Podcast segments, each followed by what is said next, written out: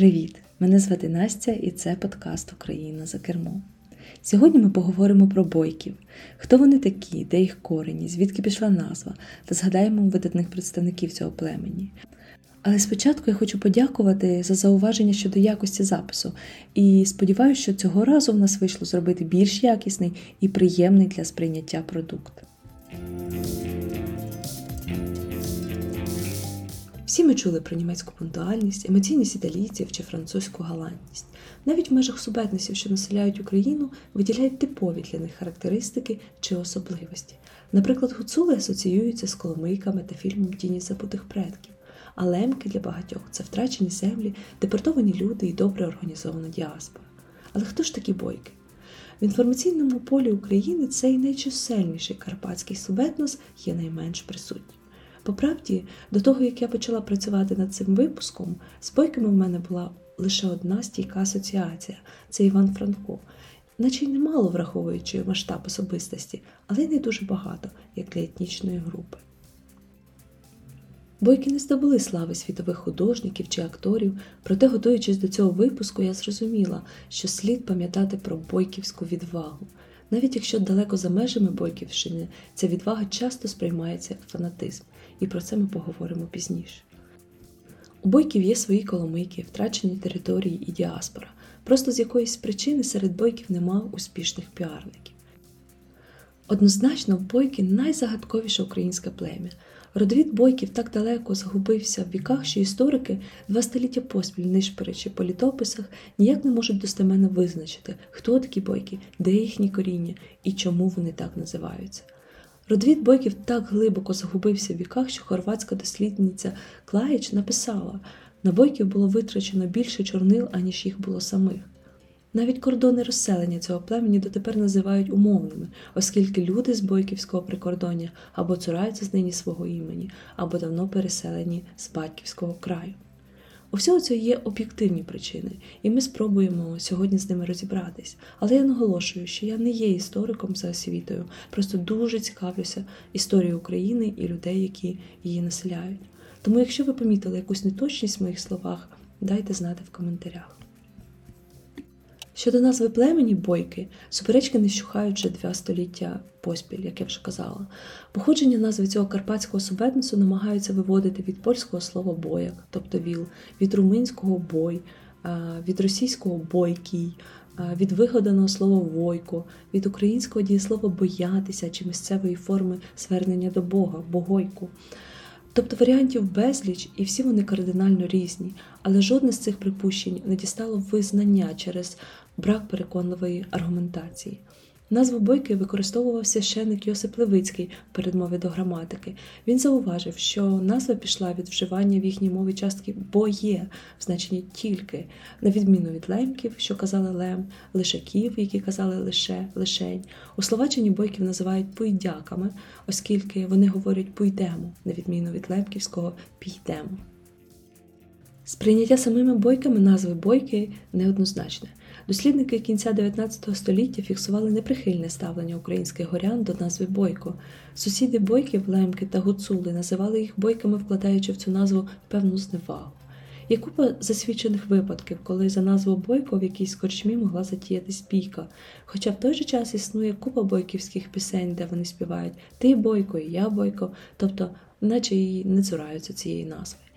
Бойки здебільшого віддають перевагу місцевим самоназвам гірняк, гірські люди, верховинці. У 21 столітті бойки переважно ідентифікують себе виключно як українці. Зараз трошки розповім про кельтський слід про історії бойків. Ще на початку 19 століття творці Руської трійці, Яків Головацький та Іван Вагилевич, які мали бойківський родовід, висловили думку: бойки є нащадками кельтських племен а саме їхнього бойового авангарду боїв. Запам'ятайте цю назву, бо будуть ще й інші кельтські племена. Етнонімом бої називались кельтські племена, що жили на території сучасних Австрії, Чехії, Словаччини і півдні Німеччини, а в першому столітті нашої ери вони переселились на Балкани. Якщо переглянути зарубіжні праці про кельтів, складається враження, що істориків буквально переслідує дух боїв, бойового, а радше войовничого племені. Цікавий факт: Існує припущення, що руське слово боярин має первісне походження від боїв, кельтське боївари, боївська старшина. Але нагадаю ще раз, це просто теорія. Яків Головацький припустив, що в Карпатах після відступу кельтів на захід лишилась горстка кельтів боїв, які згодом злилися з руським народом, переставши таким чином дратувати слов'ян своїм войовничим запалом. Ця гіпотеза певною мірою пояснює, чому частина бойків цурається назви свого племені, і чому в українській історії відсутнє таке поняття, як бойківський сепаратизм, чи бодай найменший натяк з боку бойків на їхню окремішність від решти українців. В деяких місцевостях, як, наприклад, у селі Головецькому, чоловіки носять волосся таке саме завдовжки, як і у жінок. Перед святами заплітають його, а потім пишаються кучерями, розпустивши їх по плечах і спині. Колись чоловіки в цих місцевостях так і ходили з косами. В селі Плавйому нам довелося знайти майже столітнього старого чоловіка, єдиного, що в 1905 році ще по старовинному заплітав волосся в дві коси. Антрополог Хведір Вовк побачив і сфотографував в селах на Тухольщині старих чоловіків з косичками, наче Астерікса і Обелікса з відомого фільму про Галів. Галами греки називали кельтів. Етнонім Гали пов'язують з давньоірландським гал, лютий, відважний. Тут відразу відсилка до войовничості бойків. Також етнонім Гали пов'язують з грецьким галат, що означає молоко і може вказувати на білу шкіру в порівнянні з греками, або те, що кельти були скотарями, пили молоко, харчувалися молочними продуктами, як і самі бойки. У 20-х роках ХХ століття учень Грушевського Шелухін прилучив Галичину до кельтського півмісяця Європи.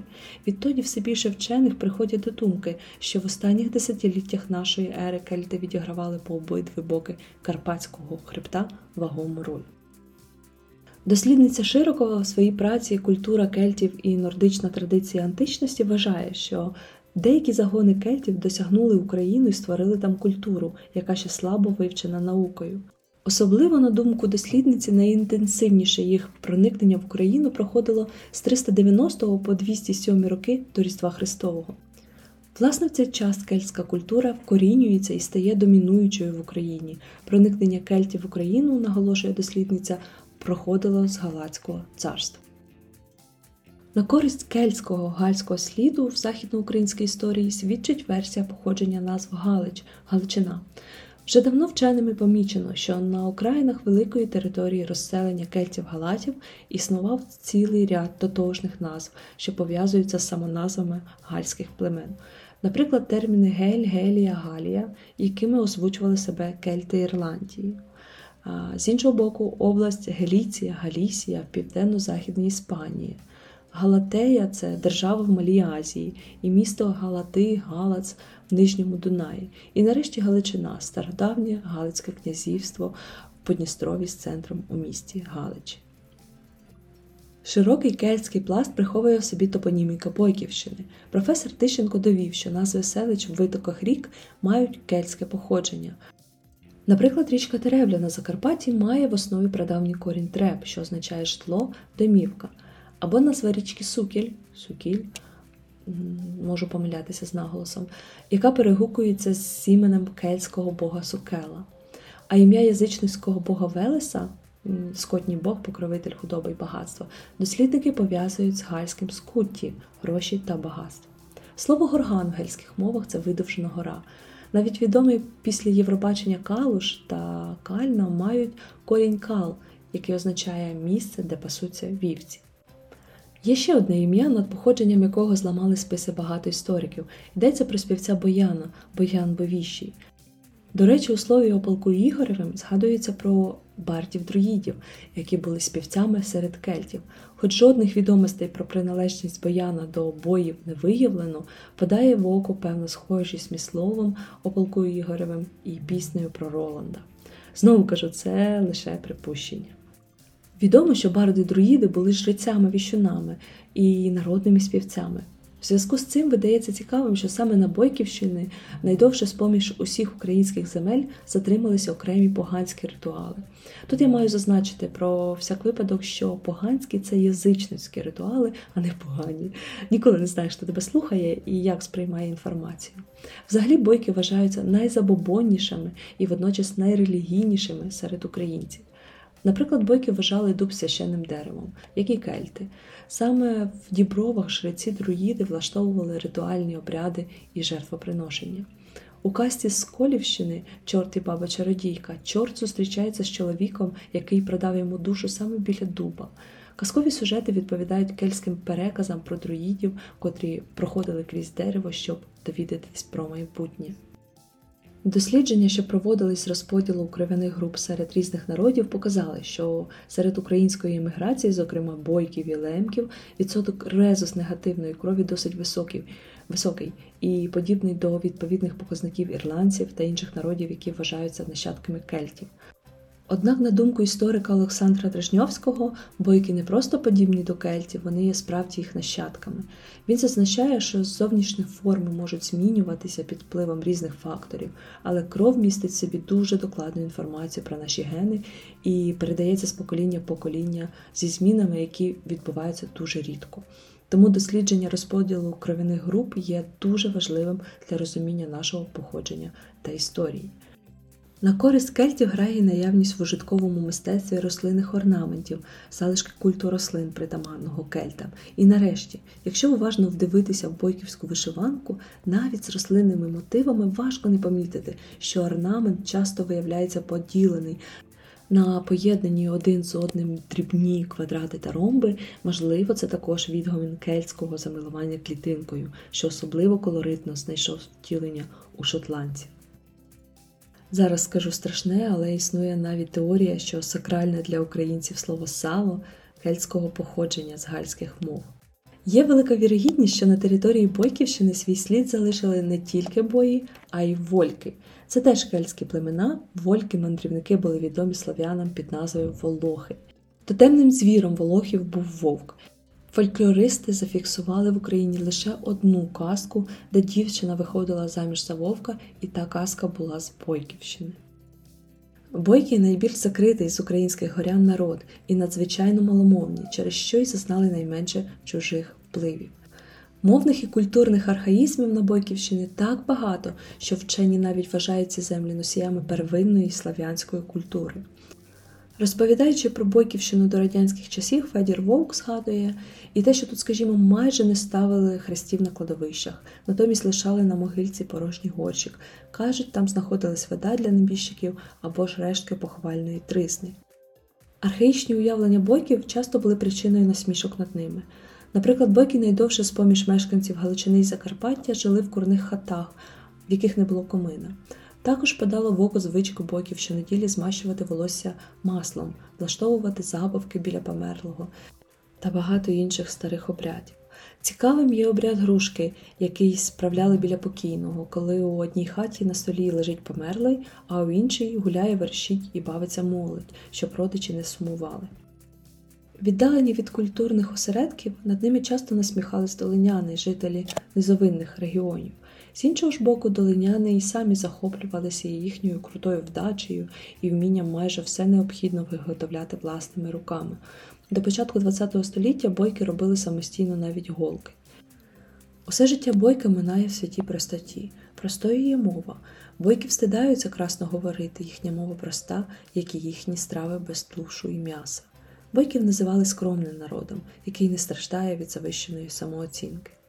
Сусіди про бойків теж були невисокої думки. В оберемку соромільських коломийок, яких гуцули знають безліку, вам обов'язково згадають про нетесаного бойка. І справді, поряд з гуцулом, яскраво вбраним, жартівником, любителем жінок, забобонний і небагатослівний бойко виглядав якось сірувато. Бойки обирали не яскраві барви, а гру відтінків стриманих кольорів. Бойківські різьбарі змагались не у складності візерунків, а у гладкості дерев'яних поверхонь. Контраст на рівні побуту і ментальності настільки впадав у вічі, що бойків називали носіями західних і північних культурних впливів.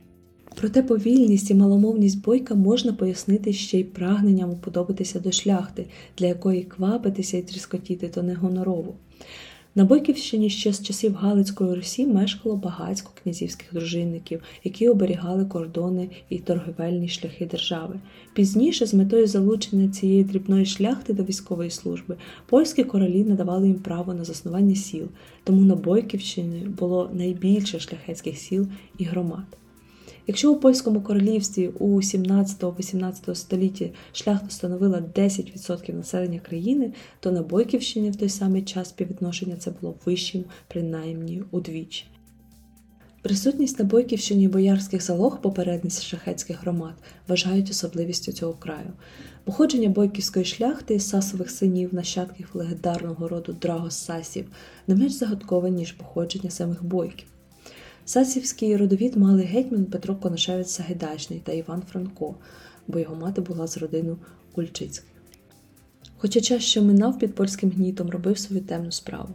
Письменниця Софія Парфанович в оповіданні Згоріла полонина так писала про збіднілих шляхтичів бойків. Князі з родовими паперами і печатками живуть там, не знаючи грамоти, наче сумні окази природи в заповіднику. Звісно, шляхта ще не вся Бойківщина. Інтенсивне заселення її теренів відбувалося за рахунок українського населення незавидних регіонів.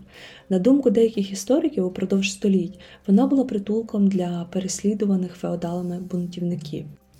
Можливо, саме кровна мішанка нащадків кельтів, військових шляхтичів і непокірних хлопів витворила на цій землі плем'я, відоме як норовливі бойки. Недаремно ж серед шляхти колись існувала приповідка з бойка слуги не буде. Бойки є впертими, їх важко переконати у чомусь, що суперечить їхнім власним уявленням. Мабуть, саме за впертість бойків вважають найконсервативнішою спільнотою в Карпатах. Письменники, мандруючи Карпатами, вказували на відмінність у зовнішності, одязі й говірці між бойками й гуцулами. Естет жителів гуцул з однієї сторони і поританин прагматик бойко з іншої. А їхніми спільними рисами вважали спритність і відвагу. Власне, гірському населенню завжди приписували не лише тяжкий характер, але й спадкову схильність до помсти і вбивств. Про войовничість бойків свідчать, зокрема, назви їхніх населених пунктів Бориня, Сколе, Люта, Лютовщина. То змося покершили, аж все закривали. Так деколи говорять бойки після весіль, продовжуючи традиції культових баталій. Ходіння в розбій у свідомості горянина було посвяченням у лицарі, а підтримка розбійників народом зумовлена їхньою вродженою любов'ю до зброї та пригод. Привертає увагу науковців також бойківський говір, який належить до південно-західного наріччя української мови. Бойківський говір називають найбільш архаїчним і таким, де збереглася низка ознак давньоукраїнської та праслав'янської мов. Він має фонетичні, граматичні та лексичні особливості, які й досі використовують жителі регіону. Характерним явищем для бойківського говору, що відрізняє його від інших карпатських, є рухомий наголос. Рухомий наголос може бути на будь-якому складі слова. Існує версія, що бойки називаються бойками, бо часто кажуть бо-бо. Є такий вираз як була була кобола, та була потягнула. Тобто, якби була кобила, то би витягнула, потягнула. Мовознавці стверджують, що у мові бойків збереглося багато архаїчних рис, до яких відносимо суфікс тер, тра, ар, наприклад, ватра, вогонь або скатер, скатерть, татра, скеля на вершині гори, татри гори, так, гатра, вістка, чутка, батар чи батар, гультяй. Умовлені бойки вживаються форми даву замість даю і богатися замість боятися. Бойківське населення всередині ХХ століття було виселено зі своїх західних прадідівських земель на південь сучасної України. Мова завжди є важливим показником, за яким можна виокремити різні культури. При втраті власної мови етнічні групи на в певному сенсі втрачають свою унікальність. Переселення бойків на південь України було справжнім злочином стосовно цього субетнесу. Під виглядом обміну населенням між Польщею та РСРСР. СРСР мав на меті заселити знелюдені після голодомору території, зокрема асимілювати бойків і створити на цих теренах новий тип людини совєтського чоловіка, який мав працювати на благо Совєтського Союзу вже без розуміння своєї самобутності.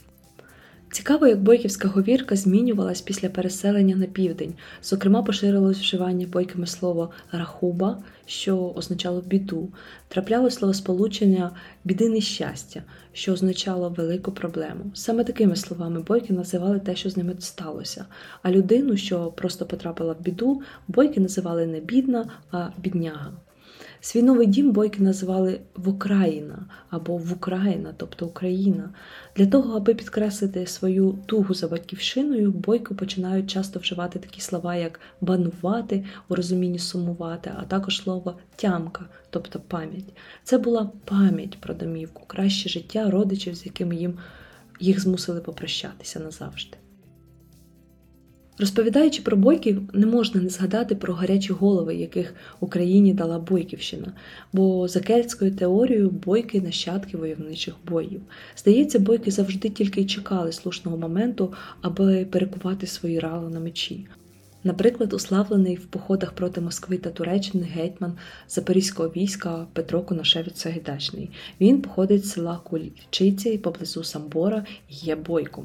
Тут можна згадати Опоришківський рух за часи Олекси Довбуша, який залучив до своїх лав велику кількість бойків, а в багатьох бойківських селах в опришках було задіяно майже все чоловіче населення. З бойківських теренів походять провідники двох націоналістичних таборів Степан Бандера та Андрій Мельник. Важко не помітити, що більшість бойовиків ОУН були бойками. Тут я хочу нагадати вам про акцію в городку, яка зробила відомими двох е, хлопців-бойків, молодих е, Василя Біласа та Дмитра Данилишина, які загинули зі словами Хай живе вільна Україна. 30 листопада 1932 року група молодих бійців новоявленої організації українських націоналістів здійснила збройний напад на польське поштове відділення. Сталося це в провінційному містечку Городок неподалік від Львова. Мета цієї акції була проста: використати експропрійовані кошти місцевого казначейства для боротьби проти польського гніту українського населення Галичини. Після сутички з польською поліцією хлопці потрапили до суду, де вироком була страта через повішення. В останньому слові у четвер, 22 грудня, Дмитро Данилишин сказав: Я знаю, що мене жде. Я був і є на все приготований, тільки шкодую, що не зможу далі працювати для нашої неньки України. Суспільство було вражене жорстокістю суду, чисельні громадські організації та окремі впливові діячі зверталися до президента Польщі і до маршала Плісуцького з проханням про помилування засуджених та про зміну вироку суду на ув'язнення. Навіть четверо колишніх бойовиків польської соціалістичної партії просили свого президента помилувати в ім'я людських засад трьох українців, засуджених наглим судом у Львові на кару смерті, і які в своєму переконанні боролися за волю власного народу. Олена Теліга тоді писала: як ми можемо жити, сміятись і дихати, як могли ми чекати, не битися, спать, в ніч, коли у в'язниці спокійно і тихо ви збиралися вмерти у 6.25. У ранок страти у греко-католицьких церквах Львова били дзвони і правили молебені. За це відповідав пропагандивний референт ОУН 23-літній Степан Бандера. Адвокатом хлопців був Степан Шухевич, двоюрідний дядько Романа Шухевича. По приході зі страчення додому я кинувся на ліжко і проплакав, наче мала дитина. Відважна поведінка молодих націоналістів під час процесу і при виконанні вироку схвилювала все українство на окупованих поляками територіях, а з них самих зробила героїв справжнього патріотичного культу по цілій Галичині та Волині. Ще один відважний бойко, про якого варто сьогодні розповісти, племінник страченого Василя Біласа Роман Різняк, більш відомий під псевдонімом Макомацький. В часи німецької окупації молодий поліглот став розвідником. Він зумів завербувати в інформатори дружину радянського генерала Сабурова. Її звали Ніна, і вона допомогла врятувати життя тисяч галичан, сірвати цілий ряд каральних операцій НКВД проти мирного населення. Під керівництвом Макомацького підпильники навіть викрали самого генерала Сабурова і обміняли його на 200 арештованих повстанців. Це унікальний випадок в історії радянської армії, і який ніколи нікому не вдавалося повторити. Тож зрозуміло, чому у Радянської імперії з бойками були особливі рахунки, адже шанованого бойківського священицького роду вийшов сам провідник ОУНУПА Степан Бандера. Цього одного було достатньо, щоб комуністичні ідеологи та їхні посіпаки відвели бойкам останнє місце в своїх народознавчих студіях. Ще один маловідомий, але яскравий факт скарбничку Бойківської впертості та відважності акт самоспалення на Чернечій горі в Каневі, який стався не так і давно, в 1978 році. Про цей випадок два десятиліття говорили тільки пошепки. На Чернечій горі в Каневі за кількадесят метрів від могили Тараса Шевченка було здійснено акт самоспалення. Протестуючий залишив записку з приводу 60-річчя проголошення самостійної України Центральною Радою на знак протесту спалився гірник Олекса з міста Калуша. Тільки в такий спосіб можна було протестувати в Радянському Союзі. Говорячи про відомих бойків, варто ще раз згадати Франка, який ніколи не заперечував свого бойківського походження і не цурався рідної говірки. Він досліджував і популяризував Бойківщину, проводив етнографічні експедиції, славив бойків села Тухля у повісті Захар Беркут. Існує теорія, що навіть Тарас Шевченко має бойківське коріння. Мало хто знає, що діда по матері Тараса Шевченка в селі кликали Бойком, оскільки коріння його сягало з Колівщини. Ще один бойко із шляхетського роду Юрій Франц Кульчицький, відомий у світі як власник першої кав'ярні в Європі. Юрій народився у селі Кульчиці Самбірського району, так само як е, Петро Коношевич Сагайдачний. А потім Юрій е, вирушив на Січ, потрапив у турецький полон, де досконало вивчив турецьку мову та звичаї. Там же спробував каву, якої досі не знала Східна і Західна Європа. Він працював як перекладач з турецької в Акермані, тепер це місто Білгород-Дністровський, заробив достатньо грошей та відкрив власну торгівельну компанію у Відні. Під час облоги Відня 1683 року Юрій Кульчицький здійснив подвиг. Разом з напарником він вибрався із міста, передягнувся на турка і, співаючи турецьких пісень, зміг вирватися з оточення та попросити про військову допомогу у герцога. Але то було тільки пів справи. Потім цей чоловік ще зміг повернутися назад разом з листом від е, герцога. Союзні війська прибули і звільнили місто, Юрія назвали героєм, а сам король подарував йому 300 мішків кави, забраної у турків. Підприємливий Кульчицький відкрив кав'ярню під синьою пляшкою, подарувавши за легендою не тільки кавовий імідж відню, але й каву Європі загалом. Його ж авторству належить ідея пити каву з молоком та цукром. Таким чином, Кульчицький зробив напій більш звичним для європейського смаку. Ще одна цікава постать і один з найбагатших підприємців українського походження і Бойківського це Петро Яцик. Простий хлопець із Бойківщини зумів створити бізнес у Канаді і заробити великі гроші. І тут я хочу його зацитувати. Ніхто з наших провідників дотепер не проповідував будувати самого себе. Я думаю, як українець, я маю збудувати сам себе. Коли ми збудуємо себе як націю, то й досягнення наші ракети, літаки перейматимуть від нас.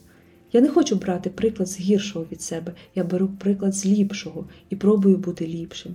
Як українець, я хочу бути ліпшим. Коли людина себе поліпшить, вона поліпшить долю свого народу. Це моє бажання, і тому я тепер такий, який я є. Думаю, наступний випуск е, буде про еміграцію, бо готуючи матеріали про лемків і бойків, я знайшла дуже багато цікавих фактів е, на цю тему. Бойківщина це особливий, неймовірно давній та красивий куточок України. Своїм корінням бойки сягають ще до християнської давнини, а неперервність історії дає цим людям мужність і гордість. А з вами була Настя і подкаст Україна за кермом. До зустрічі!